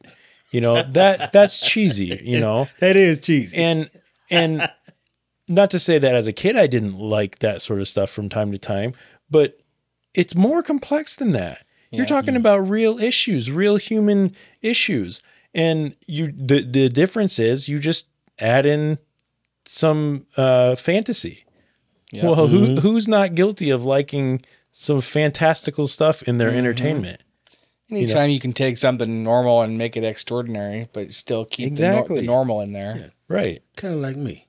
Exactly. I was normal, now I'm extraordinary. exactly. That's what I'm talking about. Yep. Um, so anyway, let's see. Oh, okay. You know, We're we got uh, some controversy. They touched on it a little bit. Um, I think they glossed over some of the controversy with between Stan Lee and you know the other guys. Um, and the biggest thing is that from from what I know, the biggest thing is that Stan Lee uh, had a tendency to claim and to really believe that he was the sole creator of of a lot of things that were actually more of a, a group creation. Um, and he touted it loudly and often. He was the person who wanted to go out and talk about Marvel Comics. And he loved to say, I created Spider Man. I created The Incredible Hulk. I created Iron Man. I, you know, and well, he wasn't too far from the truth on that. wasn't too far from the truth. No. So, But he wasn't by himself. right. Well, the And that- artist just made it up. So that that's that's the whole argument. That's the whole controversy. There's is- two elements to it. Who who creates how how is a character created? Because who is the creator of the character? The person who thinks it up or the person who who who brings it to life? Right? So I'm of a mind that it's a joint effort, but you know, if if you don't have the idea, you don't have anything. However, if you don't have the drawing and and the actual comic, I mean, mm-hmm. part of what made these so good was the first issues. The first issue of Spider-Man, w- you know, was would have been nothing if it was just the thought of a guy Right. who had spider powers. You know, it took the creation of the costume and the mm. and the you know all of that to That's to make it correct. what it is. Yep. So That's correct. being just as important. So the fact for anyone to say, I mean, it. So Stan Lee loved to go out and give credit to Jack Kirby and Steve Ditko and say, you know, these guys were very talented and very, you know, like whatever. But but it was always like, like their talent. It was my idea, my creation that they brought to life, which isn't necessarily untrue. Um, but when you say who created Spider-Man, I mean, really, it, I I don't think there's the right answer to that. there really isn't. It- It's a group effort. You I know, still stand on Stan Lee. what made it big? Really? What made it big took both of them. Yeah. Because that's what the comic was about. You needed to be able to visualize the words Mm-hmm. that they were that Stan Lee was creating. So yeah, I mean, if you you could argue the same point, like, would it be? I mean, you can't have one without the other, r- Mm-hmm. right? I mean, for it to get as big as it did, I mean, because what if you had a picture and no words to Right. tell your story? But I mean, you got Stan Lee's words. go ahead, James. Well, I think Stan Lee, the whole thing, I'm just sitting here and I see a spider on the wall. I mean, I see a fly on the walls. What if a man, a spider? What if a man could just do that? And he thinks of it, and it's his design, his thoughts. You know, he could patent It that. wasn't his design; it was his with his idea. thoughts, his mm-hmm. idea. But he took it to one guy, and that guy couldn't do it like he wanted to do, so he took it to the other guy. So it was he knew what he was, and the reason why I say that he also was like the editor and stuff like that. Yeah, So you know, it was he was a creator, yeah. and it wasn't for And- him and slipping I- that in there. I definitely tend to to agree with that. And and you know, you had mentioned like uh, uh, what is a character that you know you you look at something like Harry Potter for example. It was a book before it was a you hit know movie. And and was Harry Potter not Harry Potter until the movies came out? Well, very Right. much was. Oh yeah. Right. you know Gotcha. and and that it was an image that was in your head now obviously context is a little different because in a novel type book you you have the ability to give descriptors on what people look like what a mm. character is, sounds like what you know that mm-hmm. sort of thing whereas in a comic book it's very reliant on the illustrations which mm-hmm. you know that's part of the joy of comic books and it is very much a joint effort in the creation of these characters but I tend to agree more, I think, with James, where was Jack Kirby, was Steve Ditko, ju- you know, just as important? Yes, because they made it the iconic thing that it is. But who is the creator of? Was the pe- person who had the idea, and like you said, was was picky about who drew it and and and, and wanting to have a certain l- look for it. You know, that'd be like me having an idea for a song and going and finding somebody to play the guitar on my song and mm-hmm. finding someone to record my song and finding you know a drummer to fill in for my song and then saying that song was created by these guys that I chose.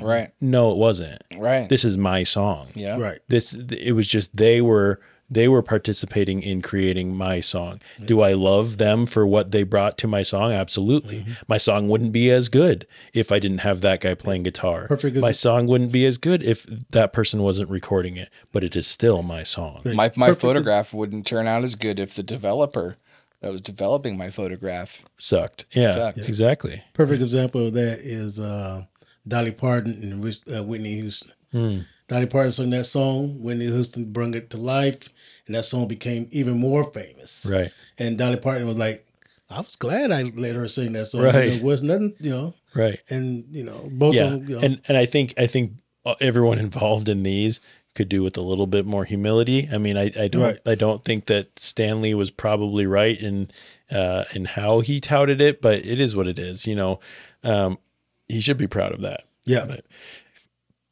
so toward the end, and uh, we've probably gone way over. I don't give a shit, honestly. But um, it's the fiftieth episode, guys. It is the fiftieth episode. Um, after all the decades of pushing out new characters, challenging the status quo, and the, the thing that's crazy too is most of those characters are all. Oh, can I rewind just a little bit? Oops. Um, one of the things that actually bothers me a little bit about what Stan Lee was saying with regard to who created what is Stan Lee um, claims Thor um, as as the Marvel universe knows them. Obviously, he doesn't claim to have created the mythology behind Thor, but um, as the Marvel universe knows it. But Jack Kirby had been drawing Thor and bringing Thor into things before that. So I'm a little bit like, eh, maybe you should maybe pick and choose which ones you, Right. you take credit for. But anyway, so um, anyway, let's go forward. Um, I did have a wild moment in this. go ahead. My wild moment was. Now check this out. I like That's whoa. wow. Like I like wow. this dude was the editor and he was the story writer. At he like paid- 16 or 17 years Right. old too.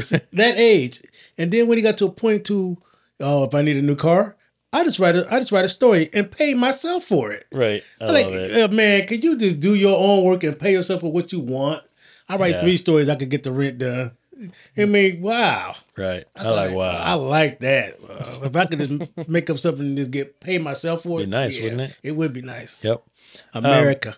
I I was struck. I'm I'm struck by you know the fact that we we almost are in a, a world where in, in Marvel comics and and a, and a lot of comics, you don't get a lot of new characters. Like you get Right. some, you, you you do get some, but um, the the the tried and true large group of characters have been there for a very very long time. Right. You know, we're telling we're telling and retelling different variations of stories for decades. And that's got to be what it is. Like, how many times can you give somebody the same power as somebody else without being, Right. mo- You know, monotonous or whatever, Right. whatever the And- word is. Yeah, and and all and repetitive. Repetitive, And, thank you. And like, um, you know, we get new. You know, they, for example, you know, Kamala Khan, uh, Ms. Marvel. You know, she's a newer character. They Mm-hmm. they found, you know, I believe she's Pakistani, and they give her this interesting power, and they in, integrate her into things, and she's kind of a fangirl of of what you know, and that's that's a really cool thing. You you know you you find new ways to integrate new characters, but they integrate them with this larger group of that have been here since the 20s the 30s you know? like you're still writing new captain america co- comics. And they're still decent. You're still telling Right. good stories. You know it, to me it's just insane. But anyway so uh, Stan Lee after all the decades of of doing this and watching these things grow um proving that this isn't only for kids you know you're writing them at a college uh, uh, level, you know, as far as the the vocabulary and things. Um, and something like the Marvel Cinematic Universe comes into into play, the MCU, right? The powerhouse behind why these characters are so huge now. You know, they I was a bit a fan of all of these Avengers and whatnot before the movies came out.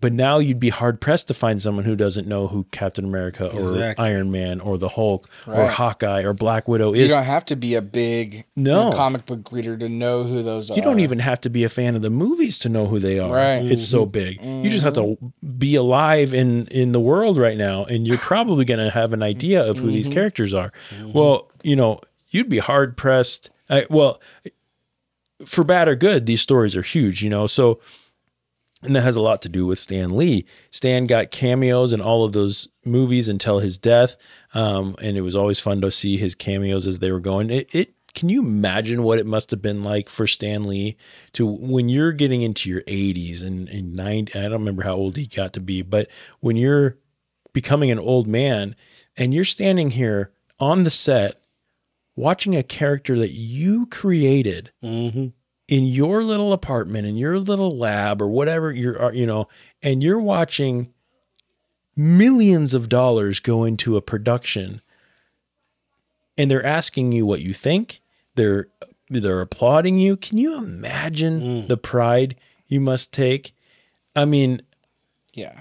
i i And that's one of them pure things too, because the, the you know the art of creating comics and and and, Mm-hmm. and creating stuff like that is so pure and Yeah. and and, and yeah feels like it yeah and you know i i just i think about that and i go man i hope i hope he was proud and i think he Right. was Oh, I'm sure. you know and um and honored you know like Mm-hmm. in, in any of the people involved in creating these it would be so i mean it, it almost feels like when you watch your your child go grow up to be successful and Right.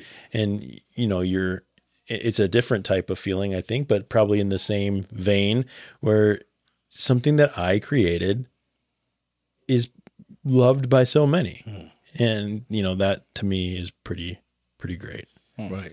I get a shout out to his wife. yeah stuck, you know, sticking her- with him Sticking yeah. with um good friends. I like I like the way they said uh what best makes a what makes a good uh a good marriage, best friends. I love that. I love Mm-hmm. yeah their you their know. their uh, intro story was kind of fun That, you know he, he was going to meet some other girl and Mm-hmm. Oh yeah. and uh, he ran into her and was like i think i may have just fell in love with you and then they they stayed together forever Like, Whatever. I like that stuff. yeah that that's a you know In fact, that's a the story that- in and of itself You see the one that pushed them into into the comic. You know, Mm-hmm. want you to do your own thing. I mean, you're gonna quit anyway, so why would just jump into it? You know, Right. Stan Lee said, "Just hey, you go out something, you're gonna try something. Be your best at it. Try it. Mm-hmm. At least try it, because you know, uh, was it um, regrets last longer than anything. Mm-hmm. You know, you're gonna always think back what I should have done, what I shouldn't have done, if I Yep. should have did it. You know, go out and try it. Yep. You know, you're gonna fail. Fails, fails make the, make heroes. Yep. You know. Matt, Yeah. how'd you feel when credits roll, man? Yeah, man. I mean, I was I was pretty surprised because obviously I didn't grow up reading comic books, so you know some of this. Obviously. Obviously, I didn't because I, I haven't talked like I knew anything about it. It's all Um, good. So, you know, the credits roll. I, I I learned a lot of new things about Stan Lee and his backstory, and you know, and how he came about his fame, and and and you know, so it, it it was good. It was it was it was it was neat to learn those things about such a, a a massive legend in in in Sure. that storytelling. James, how about you, man? Credits roll. Credits roll. I want to see more. Okay. I actually, if they would have just did clips of the comic books Uh-huh. as in live action, Yeah. I would have loved that part too. You know, Yeah. I went through the whole thing. I just like it. And then go ahead, go ahead. Yeah. I went and got the old comic books before I even after watching it. Mm-hmm. Got my comic books out, started looking at them. I got the first edition of the Human Fly. I the not familiar with that. the Human Fly. Nobody knows too much about it. He wore a cape and anything. I got the first edition of that. Interesting. I got the new change of uh Aquaman when he switched his uniform from Yeah. from the green And orange. or orange to like uh camouflage to Yeah. go with the ocean. I got that. I like wow. I, I like think about wow. my sister. I know uh, it's You know- something else. Yeah. You know, my dad had some first. This is the story he's told me. He had some first runs of like Daredevil and Fantastic Four, Oh, some wow. really good old ones. He went and joined the military, and his mom gave him to the special needs kid down the street. Son of a Yeah. gun. That was money. If you could find a the comic from uh Timely magazine, you know how much that would I mean, it's big money in there. It's Good big condition, money in yeah. there. Yeah. Uh, you know, credits roll for me. You know, I love comics, of course. Mhm. So um, it did seem for me like like this was very much something made for a Matt as opposed to made for a Jeff, um, because it was very surface level. It was a scratch the back of Stan Lee's image. It was a um, I, I I didn't. It was something fun for people to watch on Disney Plus, Right. and I, I did enjoy it. Um, but I didn't walk away saying, you know, wow, I really learned something new. There was a couple Right. of interesting things, but you know, that's because I'm a I'm a nerd for this stuff. So Right. I'm not, you know, these are stories that I'm very familiar with and Mm-hmm. all that. You know, I want the deep dive into character, lesser known characters and things like that. But you know, I'm a fan, so I thought it was good. Um, should we rate the thing? Well, I got a question first. Let's let's ask it. Okay. Who out of, out of the Marvel? We going I'm just gonna throw DC in with it. You can do anything you guys want to do. Uh, Okay. it- I know where this is going. Who is your favorite villain and favorite hero? Okay. And if you was going to pick one, which one would you be? Matt, do you want to go 1st Mm-mm. Okay. So, James, I have to I have to ask. I hmm. So we'll go with favorites first, not which one would I be. Okay. Um favorites are hard for me to choose because I have so many favorites for so many different reasons. Um yeah.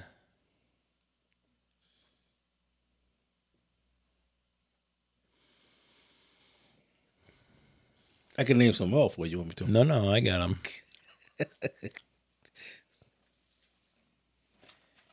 you know, I'll I'll go with the the. This is not an all inclusive answer, and I may be I may you know in next minute or two change my mind, but I've always been a big fan of of Ghost Rider.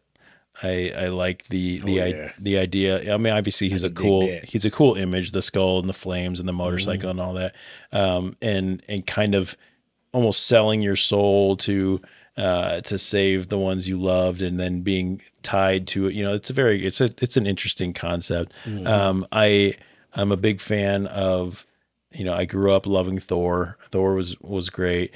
Um, I tend to to lean more toward the the ver- the the more subtle characters. So, you know, you look at like a Luke Cage, for example, Power Man.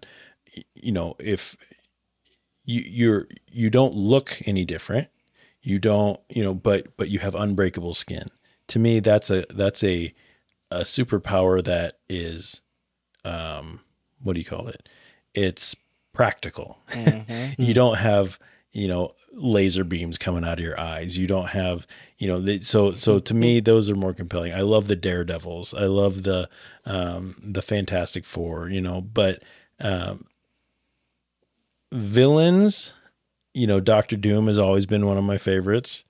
Um, I love his, you know, just altruistic sort of, you know, I am Doom and uh, Doom is all that matters and you shall not, you know, that that's that's it's a very conceited, egotistical person, but um, I also, you know, but, but Magneto. I mean, Magneto is is probably my all time favorite. Um, and then which power would I have? I I don't think we have enough time to really get into that because um, if I were to to just choose right now, I would probably do the unbreakable thing. I'd be unbreakable, but I don't want to say who I would be because you looped DC in there, and anyone who doesn't choose Superman's an idiot. Right. And Kind of what I was and- going for because that's what I grew up with. Is that's the one big Yeah. one like growing up, Superman. Yeah. If you don't choose Superman, you're dumb because because there's literally nothing that he can't do. And uh, you know, but it's also a cop out answer. I, I hate when when people when people ask that, it's like, well, yeah, he's he's he can't be broken. He's fast as the speed of light. He can fly. He's stronger than anything else. He, But a green rock is his weakness. Right, but a green rock that doesn't exist in our world. Yeah. So if you're if you're asking me which one which one I would be, yeah, it's probably that one. But you know, that's why hmm. when when you say, you know, when you loop things like DC into it, they're a little bit more on a level of, you know, that that a little bit you know it's all unrealistic truthfully but you know even more so unrealistic than some of the others. You know i like i like questions like which of the original avengers would you be? and you know that sort of thing Oh, because okay. uh which it would be thor of course but yeah. How about you james? Silver Surfer. That would be my uh Oh, see, here we go. Here comes the nerd and Jeff coming out because Jeff goes, I don't know that you really want to be the Silver Surfer, James. Do you know the story of the Silver Surfer? I do. I do know the story of the Silver Surfer. I do. I actually do. Okay. But uh, my question is you flipping your papers around. oh, oh, there it is. Okay, there we go. There we go. My question is who's the favorite hero? Okay. I choose Silver Surfer. Okay. Okay. Fair enough. Yep. And then on the villain part, I choose where's the guy up? There we go. On the villain part, where we at? I choose. Ooh, sorry. Dark Seed. Okay. So you did bring DC into it. Why do you like Dark Side? Well, well, hold on. I took that back. Not Darkseid. I took that back. I I, I choose um, on the villain. I choose um, Red Skull. That's what it was. I know. He's a plain everyday dude. No, he's a Nazi. Oh no. Yeah, but he hates everybody. Oh no. Not the he just wants to be ruling everywhere, everywhere in the world. Uh, Matt. How about you, man? Not a fucking Nazi. No. Okay, y'all guys need to calm down. calm down. If anything, it would be Thanos. Then uh, after that, Thanos would be Thanos one of the, the number man. one villains. If you want to knock it all the way down, because he Nah, was Thanos he was, is he the was, man, he was yeah. stuff. But Silver Surfer, for what he did to try to save lives, the whole planet. Well, he was the Herald of Galactus after his his wife try, trying to save his own people. He became the Herald of Right. Galactus, so And he he- had to leave his family for eternity to to go and protect his people. Mm-hmm. He had a good thought, you know. Is I mean, thought. Uh-huh. He had a good thought to save and take them to only planets that didn't have human lives or uh, uh, He tried. uh, lives. He tried until he forgot. They remembered. Such a good guy. If I was going to be one, oh, more- if I was going to Go be ahead. one, I would be him too. But go ahead. Silver Surfer. Silver Surfer. dude, he he lived a- an eternity of of Servitude. n- yes servitude and um, missing his family and Yeah, he, had, he was far- tormented. If I had to be one, it would not be that. But anyway, you do you, man. I'm gonna do me. So I, I, in my house growing up, there were three main ones, and it was, um, uh, Wolverine.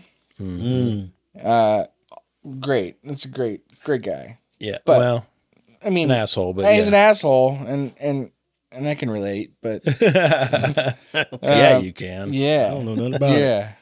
yeah. Um, Spider Man, Yep. Superman. I mean, I, I know those are cop out answers because they're huge, huge No, I names get it, and they're yeah. well known. But I mean, those were the three big names in my house. You can't argue up. with how cool it would be to like swing from buildings and like be able to stick to walls and Yeah. stuff. That'd be cool. Especially when you're just shooting in the air and you're still flying, you don't know what he caught on. You know, like Mm-hmm. Yeah. You know, I I've always thought, you know, if if uh And he was a true crime fighter. You know, Spider Man. Spider oh yeah, yeah. Yeah. And uh he was the protector of the friendly neighborhood Spider-Man was Mm-hmm. such a cool thing, you know.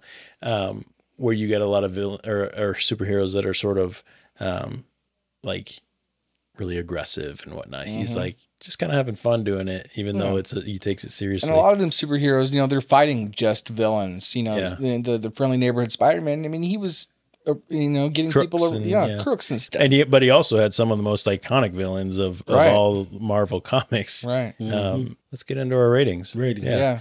All right. So finally, Ratings. we've come to the time where we need to rate this documentary with an official documentary rating. What documentary? We barely talked about it. Um, each crew member scores the documentary on a scale of one to 10 items, with one being as bad as Red Skull and 10 being as great as Black Widow's backside. Ooh. Um, and I, America. the item that was used for scoring changes each week depending on the content of the documentary watched. This week we will be using Excelsiors as the ra- rating item for our documentary. Let's start with Iron Man. Iron Man, how many Excelsiors? I gave it seven Excelsiors. Yeah. Yeah. Why did why did rate? That's a, Well, that's a I- pretty good rating. I did. I, I rated it pretty high because I, you know, I, I, I found a lot of the information in this documentary pretty intriguing. Mm. You know, not knowing a lot of history about Stan Lee and, and kind of how how he came about. You know, Yeah. I, I learned a lot. Very good. Yeah. Uh, what about Doctor Doom over there? Well, I gave it six. This is what I gave. Six Excelsior. Excelsior. All right. Why did it just make just over uh, halfway for you, Doctor Doom? Well, Doctor Dr. Doom. Victor Von Doom. Doctor Doom knows all. Okay. So as I know all about the Marvel comics, it was nothing really new to me. so I gave it a rating of six. Is Doctor Okay. Doom a vampire? Well, he's from Latveria, He's, so like a- he's yeah, almost like he might as well just be the king there. he is the king there. That's what I thought. I didn't need to see it, but you know, I want someone else to say it for me. All right, and then Thor over here gives it five, five Excelsiors. Uh, this was, you know, to me, like I said, surface level. I knew most of it, um, not to, you know, take anything from it. It just, you know, it, it wasn't great, wasn't bad, but I loved the subject matter. So, Right. um, but the the film itself, five, so it was fine. Average. The average, after averaging everyone's score, the official documentary rating for Stan Lee is six Excelsiors. Um, I want to thank our listeners for tuning in to the 50th episode of Talkumentary, the last normal episode of season one. Uh, we will be back next week for a special season one finale um, that you'll want to check out. It's going to be a little bit different style of an episode. Um, so thanks, Iron Man. Thanks, Doctor Doom over there for welcome. hanging out. You're Matt, welcome. Matty, and King James for being here this evening. Uh, as I said at the beginning, rate and review our podcast. Follow us on all the stuff. Uh, next week, join us as we say goodbye to season one, one documentary at a time. Mm. On behalf of King James, hey, Matt, Be a good human. and DJ in the booth, and the entire Talkumentary family. I'm your host, Jeff Kolaski. I want to thank you all for listening. I hope you keep your minds open and be kind to each other. Goodbye. Bye, everybody. Helmetless and bleeding, a battered Iron Man is slowly pulled to his feet, assisted by the war weary god of thunder, Thor. Stark, can you stand? Sure, it's only a few broken ribs, a fractured femur, and a concussion. A normal Thursday night. Victor Von Doom lies on the battlefield, armor dented and motionless. What do you think, Point Break? Did we beat him? Can we get a drink? Aye, I believe we did. But let us save the revelry for another time, for I do not believe the fight is over for us this day. From above, a giant spacecraft slowly roars into view. A great beam of light projects from its hull, and appearing out of the fractured beams steps an imposing figure. His eyes scan the battlefield, observing the destruction left behind. Adorning his violet covered left hand is a golden gauntlet, and on it affixed six gleaming gems. I don't know who you are, but we don't want what you're selling. Goodbye. That is the Mad Titan Thanos, and those are the Infinity Stones. Doom's pathetic attempt to end Talkumentary season one was in vain. I will do what must be done. I am inevitable. No, no, no, no, no. In one fluid movement of his arm and without hesitation, the mad titan Thanos raises his hand and snaps his fingers, thus ending the first season of Talkumentary. Until next time, strangers, keep your minds open and be kind to one another. We'll